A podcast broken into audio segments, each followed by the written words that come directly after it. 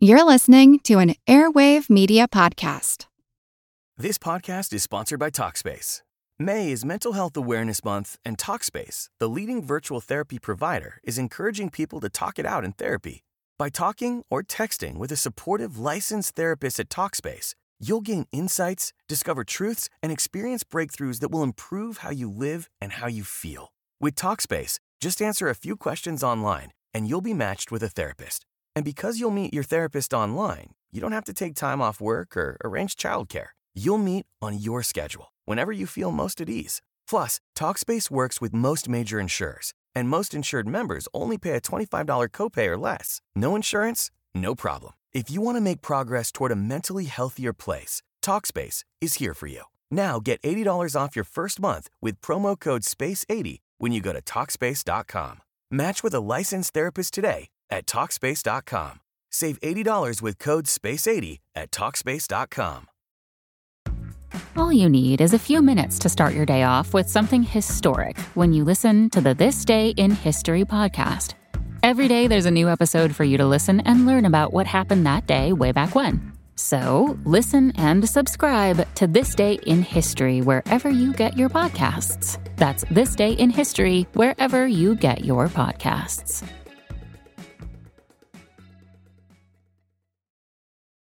Before we begin the episode, I need to take a moment to thank a few new patrons on Patreon.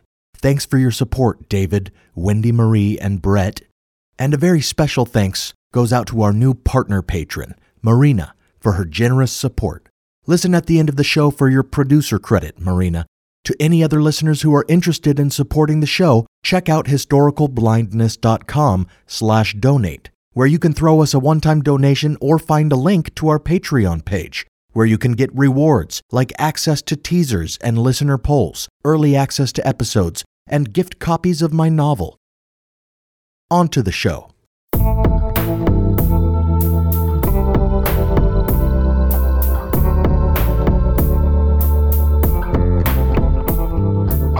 Welcome to Historical Blindness, the Odd Past podcast.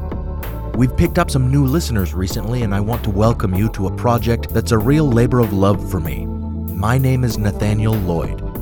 I do all the writing and research as well as all the audio production.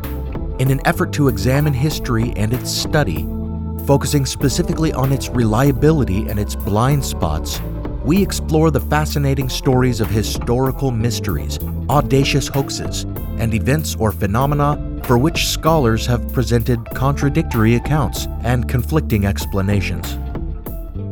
In this episode, we'll drift into the realm of true crime with a story that has been shared in part or from different perspectives by a few great podcasts recently. If you want to check out a more supernatural angle on the story, check out Pleasing Terrors, Episode 23 Sins of the Father, in which friend of the show Mike Brown uses this story as the basis for an unsettling tale of curses and hauntings. It's good stuff. For our purposes, however, we'll be examining the event as a murder mystery, which indeed it remains despite prevailing views and versions of events popularly accepted as resolving the matter. This is the story of the first American trial of the century, and one that indeed occurred right at the dawn of a new century, capturing the imagination of our young nation and galvanizing the public with outrage. Thanks for joining us for episode 11 The Trial of Levi Weeks for the Murder of Elma Sands.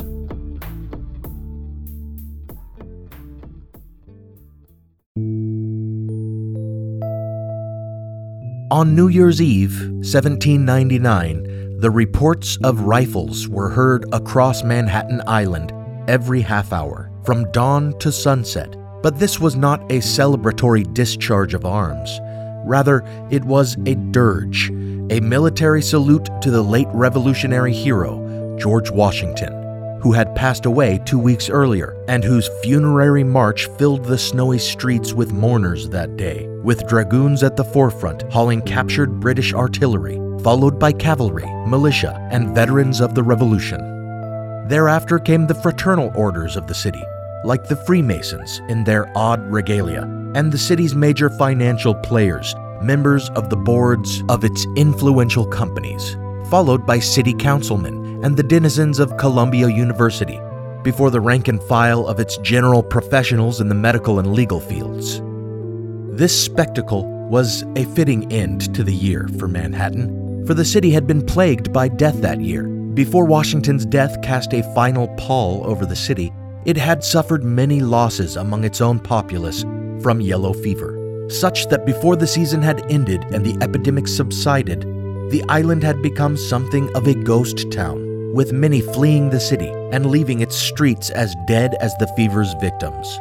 It was generally agreed that the source of the city's troubles with the fever was its potable water supply, entirely provided by one pump, the Tea Water pump, a supply that many believed had been contaminated by the tainted waters of the nearby pond known as the Collect, which had become brackish from furnace and tannery waste, as well as from dead animals and the personal effluvium of chamber pots.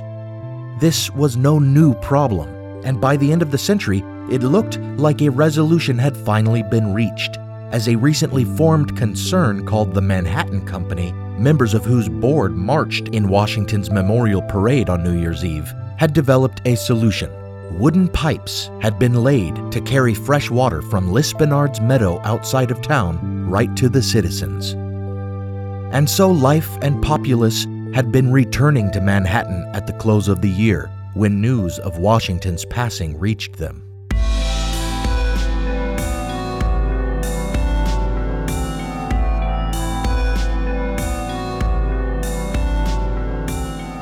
Lest it be thought that the people of Manhattan were united in their gladness at having survived the fever and their sorrow over the late General Washington's passing, though, it should be established how very divided the city was. American politics had settled quickly and firmly into a two party system, with the Federalists, who sought firmer central control through constitutional prerogative and a newly established national bank and federal mint, and the Democratic Republicans, who opposed such centralization and were often characterized as radicals, like unto revolutionary French Jacobins and the poster boys of these two great factions could both be found among marchers in that sad New Year's Eve procession.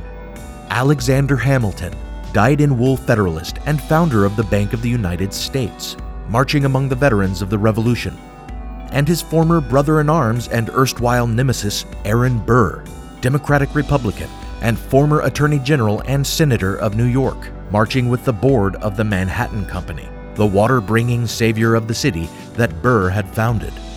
These two parties and these two men found themselves locked in a struggle for the control of not only New York politics, but also the control of national politics. The upcoming election of the presidency, after all, would be determined there in New York, as local elections in this most populous city of the nation would stack the state legislature which itself appointed electors and thereby controlled the outcome of presidential elections. Previously, Hamilton and the Federalists held sway, wielding power over city merchants with their national bank. But Burr had recently managed something of a coup, taking advantage of a loophole in the charter for the Manhattan Company that Hamilton himself had signed, a vague clause that allowed the company to make use of surplus funds however it saw fit Burr had managed to create a bank under the guise of a water company and thereby loosen the Federalist stranglehold on the electorate. In fact, Burr's use of cheap materials, choosing wooden pipes to bring water from Lispenard's meadow to the city, seems to indicate that the water project was only a means to an end. Although he did bring fresh water to the people of Manhattan, he appears to have been more focused on bringing political capital to his party and himself. This was the context in which that funereal parade took place. Two titans of American society among its marchers. And any who know their fair share of history are well aware that the fate of these two men was to be closely intertwined. But the day of their fateful duel was still far in their future. And long before that, these two men, lawyers both, would find themselves sitting at the same table united in the purpose of defending a man, the question of whose guilt would see the city further divided. Two days after the memorial parade, the new century having begun with a sharp cold snap, a rotund man in the baggy clothes and floppy hat of a Quaker strode resolutely out to a house on the edge of Lispenard's meadow, a foggy tendril of breath streaming from his mouth before dissipating as if never there. His name was Elias Ring, keeper of a boarding house in Manhattan, and the specter of death had continued to haunt him and his wife and everyone in his establishment even after the dawn of the hopeful new year. For one of his lodgers, who happened to be his wife's cousin, a youthful beauty by the name of Julielma Sands, Elma for short, had been missing since before Christmas, having gone out one snowy evening carrying a muff she had borrowed from another lodger and never returned. They had searched everywhere, and everyone feared the worst. Ring had even gone so far as to hire a man to drag the Hudson for her corpse. Now, with the new year, had come a troubling clue. A boy had found the borrowed muff in Lispenard's meadow, and it had been given away as a gift to someone who later happened to hear of Elma's disappearance and more specifically of the article she was said to be carrying. Word having reached Elias, he marched out to the meadow and to the home of the boy who had found the muff. Within a short time, Elias, together with the boy's father and several others, set out across the meadow to the place where the boy had discovered the article a disused and boarded up well. Called the Manhattan Well, it had been considered by Burr's Manhattan Company as the source for the new water project, but had been rejected in favor of a freshly dug well elsewhere. There it stood, a lonely, breathing hole in the earth, and one of the boards closing up its maw had been pried off. The deputation of searchers probed the well with poles, and making the grim discovery that there was indeed some heavy, sodden mass in the water below, they went about hooking it and hauling it up. Upon the task's completion, what was struck by the daylight in turn struck the men with horror and repulsion a sopping sheet of dark hair, the waterlogged material of a filthy dress, and in between, glimpses of pallid, slick, and stiff flesh. It was Elma, Elias confirmed, and someone fetched a constable. The constable arrived to find a muttering crowd gathered round the body, and by their demands he felt compelled to act immediately for it seemed that rumors had for some time already held a certain man in suspicion, and the discovery of Elma's body meant, surely, that Levi Weeks, another lodger of Elias Rings and erstwhile companion of the deceased young lady, was guilty of her murder and must hang.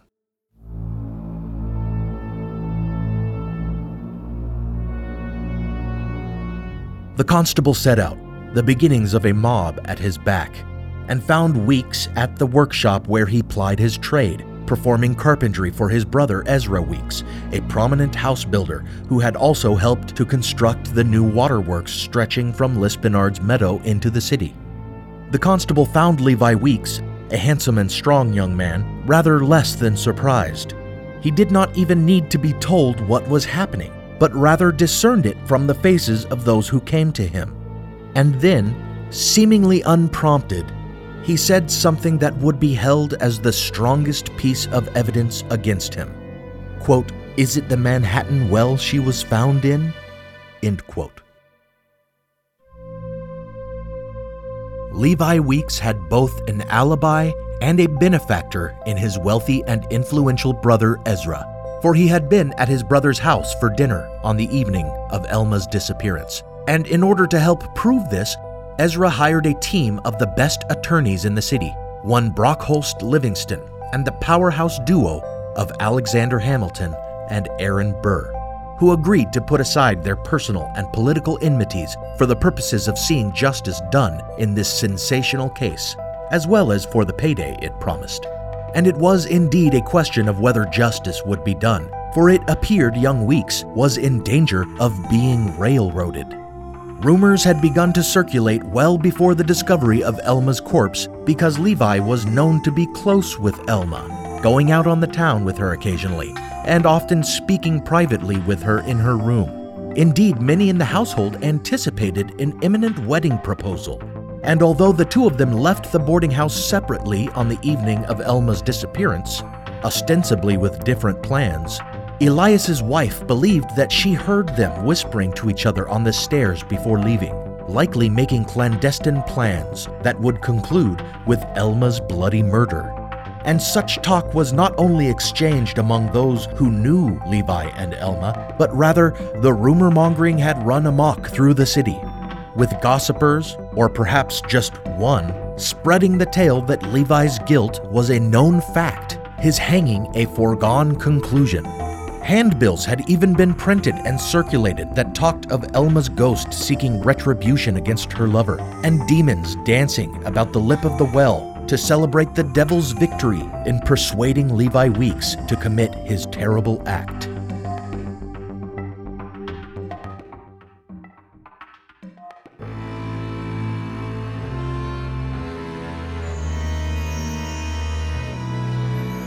One newspaper piece, at least, this one likely penned by Aaron Burr himself, made the suggestion that Levi Weeks may be innocent of the crime and urged the public to suspend their judgment. This piece even went so far as to point out that Elma Sands may not have even been murdered, noting that she was prone to melancholy and idle threats of self harm. This the Ring family disputed spiritedly in a statement of their own, though of course it must have occurred as a possibility to Elias Ring, as he had paid to have the Hudson dragged in fear she drowned herself. Nevertheless, the Ring's version of events was now a full blown narrative, having been embellished through retelling to the point that Elma was now Levi's fiancée, due to marry him the next day and likely already with child. And she had been murdered in her very bridal gown. Quite a harrowing tale, though none of it be true. The story did its job of whipping up the public fury, though, and while Levi Weeks languished in a jail cell, the rings displayed Elma's pale and ghostly corpse in their boarding house, opening their doors to any and all who wished to view this poor victim of brutality. And in an even more ghastly display, when it came time to carry her out of the house and bury her, they threw open her coffin and propped her up in the streets as an awful spectacle for the gathering crowds to see, making it clear all the while who they believed had taken her life. Such a deathly scene had not been observed in Manhattan since Washington's funeral parade. This time, however, it excited feelings of outrage and vengeance rather than sorrow, and the very same crowds that thronged the street to see Elma's body showed up at the courthouse on the first day of the trial of Levi Weeks, making a circus of what should have been a solemn and rational affair. This podcast is sponsored by Talkspace. May is Mental Health Awareness Month, and Talkspace, the leading virtual therapy provider, is encouraging people to talk it out in therapy. By talking or texting with a supportive licensed therapist at Talkspace, you'll gain insights, discover truths, and experience breakthroughs that will improve how you live and how you feel. With Talkspace, just answer a few questions online and you'll be matched with a therapist. And because you'll meet your therapist online, you don't have to take time off work or arrange childcare. You'll meet on your schedule, whenever you feel most at ease. Plus, Talkspace works with most major insurers, and most insured members only pay a $25 copay or less. No insurance? No problem. If you want to make progress toward a mentally healthier place, Talkspace is here for you. Now get $80 off your first month with promo code SPACE80 when you go to Talkspace.com. Match with a licensed therapist today at Talkspace.com. Save $80 with code SPACE80 at Talkspace.com. Some of us love history. Others used to or never did because history was presented as nothing but the rote memorization of names, dates, and facts. Basically, the story got left out, and that made history kind of suck. My name is Greg Jackson. I'm a university professor with a PhD in history, and bringing history to life is my passion. That's why I created my podcast, History That Doesn't Suck. I want to teach you everything you need to know about U.S. history, but I do so through stories. Let me tell you about George Washington begging his men not to mutiny against Congress, Clara Barton saving Union soldiers amid enemy fire, enslaved Frederick Douglass risking his life for liberty, and about so many other figures as their real experiences make industrialization, social movements, and even congressional debates and tax policy come to life. Subscribe to History That Doesn't Suck today and join me, Professor Greg Jackson, every other week for a new episode where I'd like to tell you a story.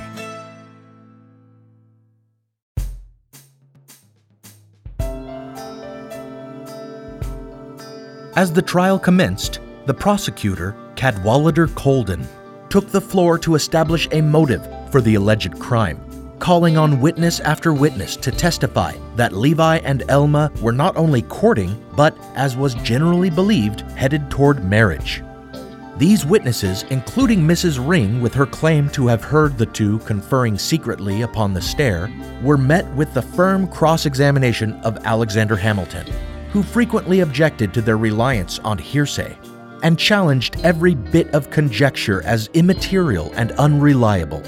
Some witnesses, including Elias Ring and another lodger of his, even testified that some untoward intimacy may have developed between the two. Ring claimed that he heard some suggestive sounds from an empty room, and the next morning found the bedclothes disturbed. And the lodger, a salesman named Richard Croucher, who had a devilish aspect to his countenance, impugned Levi's character in no uncertain terms, insinuating that he had even happened upon them in flagranti delicto. Prosecutor Colden followed this testimony with that of witnesses who claimed to have seen Ezra Weeks's sleigh on the night of Elma's disappearance, flying through the streets on some secret errand, its bells removed to silence its passage. Juxtaposing this testimony with that of other witnesses who had seen a sleigh with a woman and one or two men in it, and others still who claimed to have seen a sleigh on its way out to Lispenard's meadow, and to have witnessed footprints and sleigh tracks in the snow near Manhattan Well, Colden created a fabric of evidence meant to be taken together to indicate that Levi Weeks, and perhaps Ezra Weeks as well, took Elma on a silent sleigh ride to her deep and watery doom. Of course, Hamilton did not let this pass unchallenged, and indeed was able to shred much of the testimony, forcing witnesses to admit they couldn't actually discern the color of the sleigh's horse in the darkness, or that they didn't actually know what Ezra Weeks's sleigh looked like in order to recognize it, or that they weren't even certain when they saw what they saw.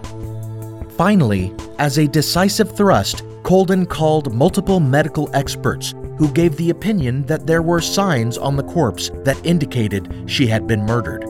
One doctor noted bruising on the neck and bosom, and a telltale clicking when he pressed on the clavicle that indicated she had been strangled with such violence that her collarbone had snapped. This, of course, provided no direct connection to Levi Weeks whatsoever, but speculation that this indicated a crime of passion certainly made the assertion that the prosecutor wanted to make. And the speculative and circumstantial nature of the evidence isn't even what the defense seized on in cross examination, for there was something even more dubious about these experts. One wasn't even a surgeon, as he presented himself, but was actually a mere dentist. And none of them had been among the doctors who performed Elma's autopsy, nor had even been present at the inquest. They had only had opportunity to examine the corpse while it was on display at the Ring boarding house and in the streets of Manhattan, long after its removal from the well and after it had been handled by innumerable people.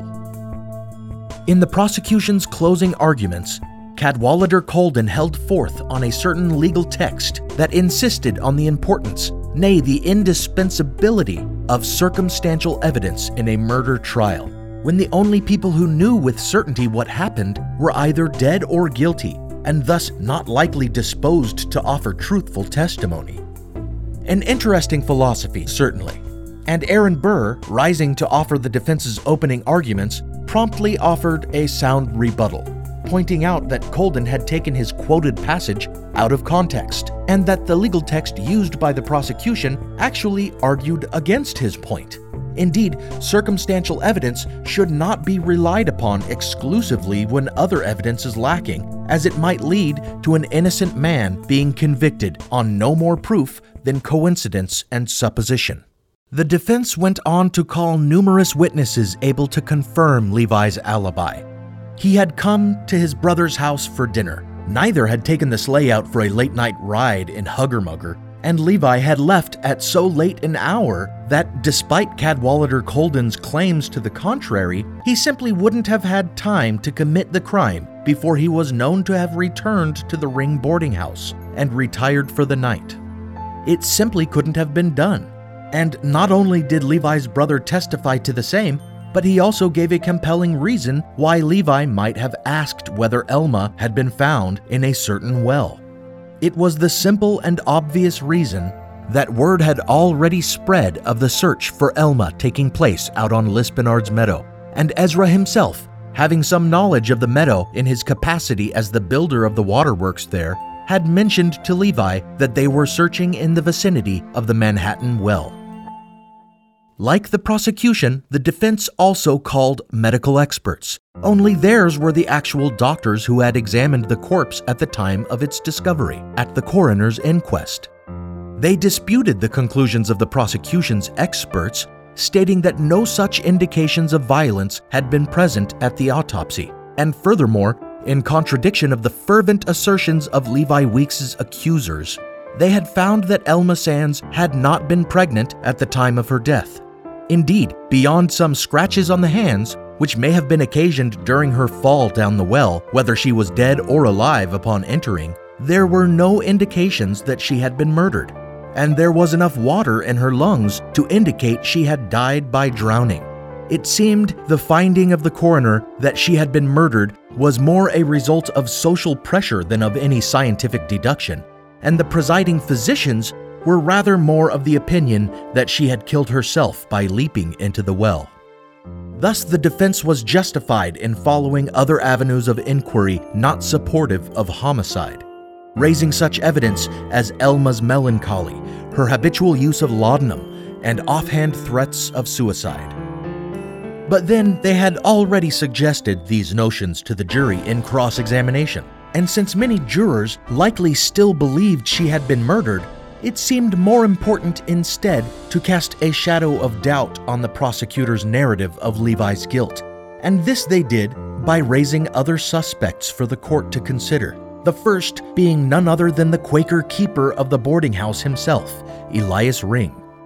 This they accomplished by turning against him his own story of secret rendezvous scandalously overheard. For it turned out that the neighboring building, a blacksmithery shared a wall with the boarding house, and the blacksmith had actually heard carnal encounters taking place in Elma's room. This neighbor swore that he had heard the voice of Elias Ring himself having trysts with Elma Sands while his wife was away during the height of the yellow fever, and even remembered remarking upon it to his wife, to the effect that he feared Ring had ruined the poor girl. Therefore, it appeared that Ring was the cad misusing the girl, not Levi. Then there was the other tenant of the boarding house, Richard Croucher, who had been only too happy to testify that he had seen Levi and Elma in a compromising position. He whose diabolical features already made the jury and the crowd disposed to distrust him. Croucher admitted that he had somehow offended Elma in passing her through a hallway, perhaps by brushing against her or by some more impertinent act, and that he had almost come to blows with Levi, who had defended her honor in the matter. So it seemed Croucher had some basis for resenting the both of them. And as it turned out, over the course of various witness testimonies, it had been Croucher who had so industriously spread the rumor that Levi was guilty of murdering Elma. Throughout the time that Elma's corpse stood on display in the boarding house, he was seen haunting the room, telling anyone who might listen that she had been done in by her lover, Levi Weeks. And witness after witness confirmed that Croucher had gone about bursting into stores and taverns, shouting the news of Levi's guilt. Once, when a grocer gave similar testimony about a stranger coming into his establishment not to purchase anything, but rather only to spread his poison against Weeks. Alexander Hamilton lifted a candle to better illuminate Richard Croucher's face in the dark courtroom so that the grocer could identify him. Moreover, it was revealed that the blacksmith neighbor had actually confided his secret about Elias Ring's infidelity with Elma Sands to Richard Croucher. The fact that Croucher would spread rumors and swear evidence against Levi Weeks, yet omit this important fact, absolutely compromised his credibility. And the notion that he might have actually used this knowledge to blackmail Elias Ring into helping him pin the crime on poor Levi Weeks tended also to cast suspicion on him as being the actual killer. By this time, the trial had stretched on for days, such that the judge had been forced to sequester the jury by having them sleep on the floor in the courthouse on the first night. And late on the second day, everyone was exhausted. Hamilton and Burr had weakened the prosecution's case and made a strong defense, and so, confident in their work, they closed their case without any closing argument the jury retired and returned very shortly, after almost no deliberation, with a verdict of not guilty, which was met by the resounding cheers of a crowd that two days before would have lynched Levi Weeks in the streets if they'd had their way. Today, the murder of Elma Sands remains unsolved. Did she kill herself? Did Levi kill her? Or was there a murderer on the loose? The people of New York, at least, were satisfied some months later that the perpetrator was identified when Richard Croucher, the nefarious looking fellow lodger who had so besmirched Levi Weeks' name, was arrested and tried for rape. According to the details that emerged in his subsequent trial, after his recent marriage, he took his young stepdaughter to the Ring boarding house to help him pack his things and it was there that he forced himself upon her most brutally. In doing so, he even raised the topic of Elma Sands, threatening that he would kill this girl the same way Elma had been killed if she told anyone what he'd done to her. It was not exactly an admission of guilt in Elma's murder, but for many, it was close enough. And in Paul Collins's fantastic book, Duel with the Devil, which I have relied on as my principal source for this episode, Collins relates some unsettling details about his history that further depict him as a man capable of murder. In England, he seems to have had a psychotic break and attempted to slay someone, an act that earned him the nickname Mad Croucher. And after his release from prison in New York, having served his time for the rape and been pardoned on the understanding that he would leave the country, he instead went to Virginia, where he was eventually arrested for theft. Finally forced to return to his native London, we have a final report recorded by a son of Alexander Hamilton that he was ultimately put to death for some quote unquote heinous crime. Yet in popular imagination, many overlook this likely suspect and instead have suggested that Burr and Hamilton helped exonerate a guilty man. This can be largely attributed to the myths and folklore that have arisen around the case. First, ghosts have ever surrounded the affair. After the handbills about goblins and spirits in Lispenard's Meadow, there arose a variety of stories about the Manhattan Well being haunted by the restless spirit of Elma Sands, such that one can imagine her crawling out of its depths, wet and pale, like a scene straight out of The Ring. Indeed, these ghost stories persist even today and seem to imply that justice was not done 217 years ago, even though nearly everyone at the time seems to have been satisfied with the verdict. The trial has been compared to the OJ trial because of its sensational aspects and the dream team assembled in Weeks' defense. But in this regard, it was different. Unlike the OJ case, the public was relieved that they hadn't convicted what appeared to be an innocent man. Even those who weren't at the trial soon learned all about it from some popular narrative accounts of the proceedings that were widely read, as this was the first well documented court case in our history. And with popular versions of the events written by a variety of spectators as well as the court reporter, Mm. it might be considered one of the first popular publications in the modern true crime genre. It was because of this popularity that it soon became exaggerated in memory and mythologized. One example of this corruption of the record is the moment when Hamilton held up a candle to identify Croucher.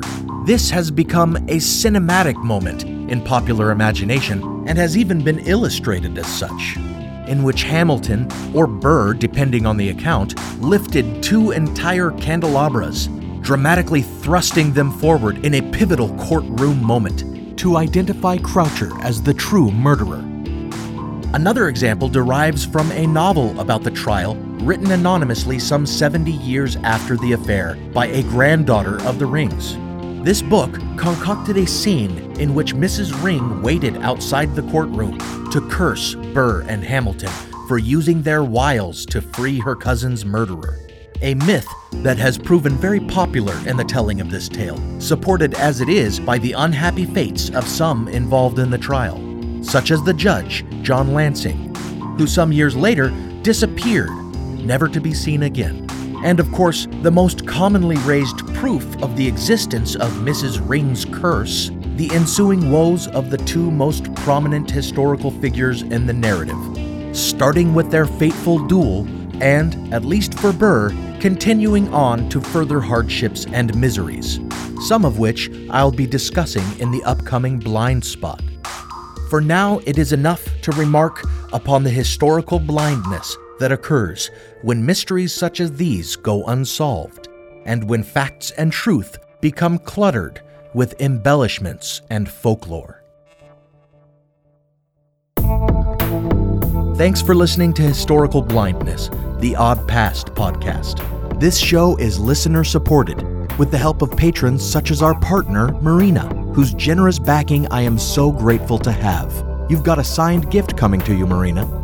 Speaking of gifts, I have now developed some merchandise for the show. You can get shirts and mugs and stickers with our logo on them over at our Redbubble store. And you can find products and links on the website at historicalblindness.com slash store. Aside from the few sources to which I've linked in the body of this blog post, I relied almost entirely on Paul Collins's amazingly well-researched book, Duel with the Devil, the true story of how Alexander Hamilton and Aaron Burr teamed up to take on America's first sensational murder mystery. If you'd like to read this book and support the podcast at the same time, please visit historicalblindness.com slash books, where I've set up a reading list with great books for further reading on the topics of every episode I've done. If you click through to Amazon from those links, you'll be contributing a small amount to this project, and I would really appreciate it. On our books page, you'll also find a link to my novel, Manuscript Found. And if you enjoyed this story set in early 19th century New York, you should definitely check it out. In it, I tell the story of the beginning of Mormonism in upstate New York, as well as the related story of a Masonic crime and scandal. Indeed, you'll find some banner ads on my blog page offering savings on book purchases through Amazon. If you're going to shop Amazon anyway and bear us any goodwill whatsoever, why not click through from the banner ads on historicalblindness.com? Save some money and throw some change my way. Otherwise, if you want to contribute directly to the show, you can drop us a one-time donation of any amount at historicalblindness.com/donate, and from there you can also find a link to our Patreon page at patreon.com/historicalblindness, where for monthly donations of as little as a dollar and higher, you can get access to a variety of reward levels that offer such bonuses as shoutouts on episodes, exclusive teasers, early access to episodes, free electronic and paperback copies of all books I publish, and coming soon, some nifty merchandise. I'd like to end this episode by recommending a podcast. Friend of the show, Chris Cowan, has been killing it on his podcast, History or Something Like It, which is something of a sister show to ours, I would say, in that it focuses on a variety of false narratives and hoaxes that muddy the waters of history. Check out History or Something Like It wherever you get your podcasts. Some music on this episode was provided by Creepy Pizza. Find this artist on iTunes, Spotify, SoundCloud, and Bandcamp. That's it for this episode. Until next time, remember justice is as blind as fortune.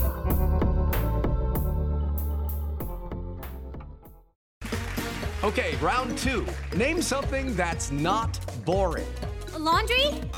Ooh, a book club. Computer solitaire, huh? Ah, oh, sorry, we were looking for Chumba Casino. That's right. ChumbaCasino.com has over 100 casino style games. Join today and play for free for your chance to redeem some serious prizes. ChumbaCasino.com. No purchase necessary. Void where prohibited by law. 18 plus terms and conditions apply. See website for details.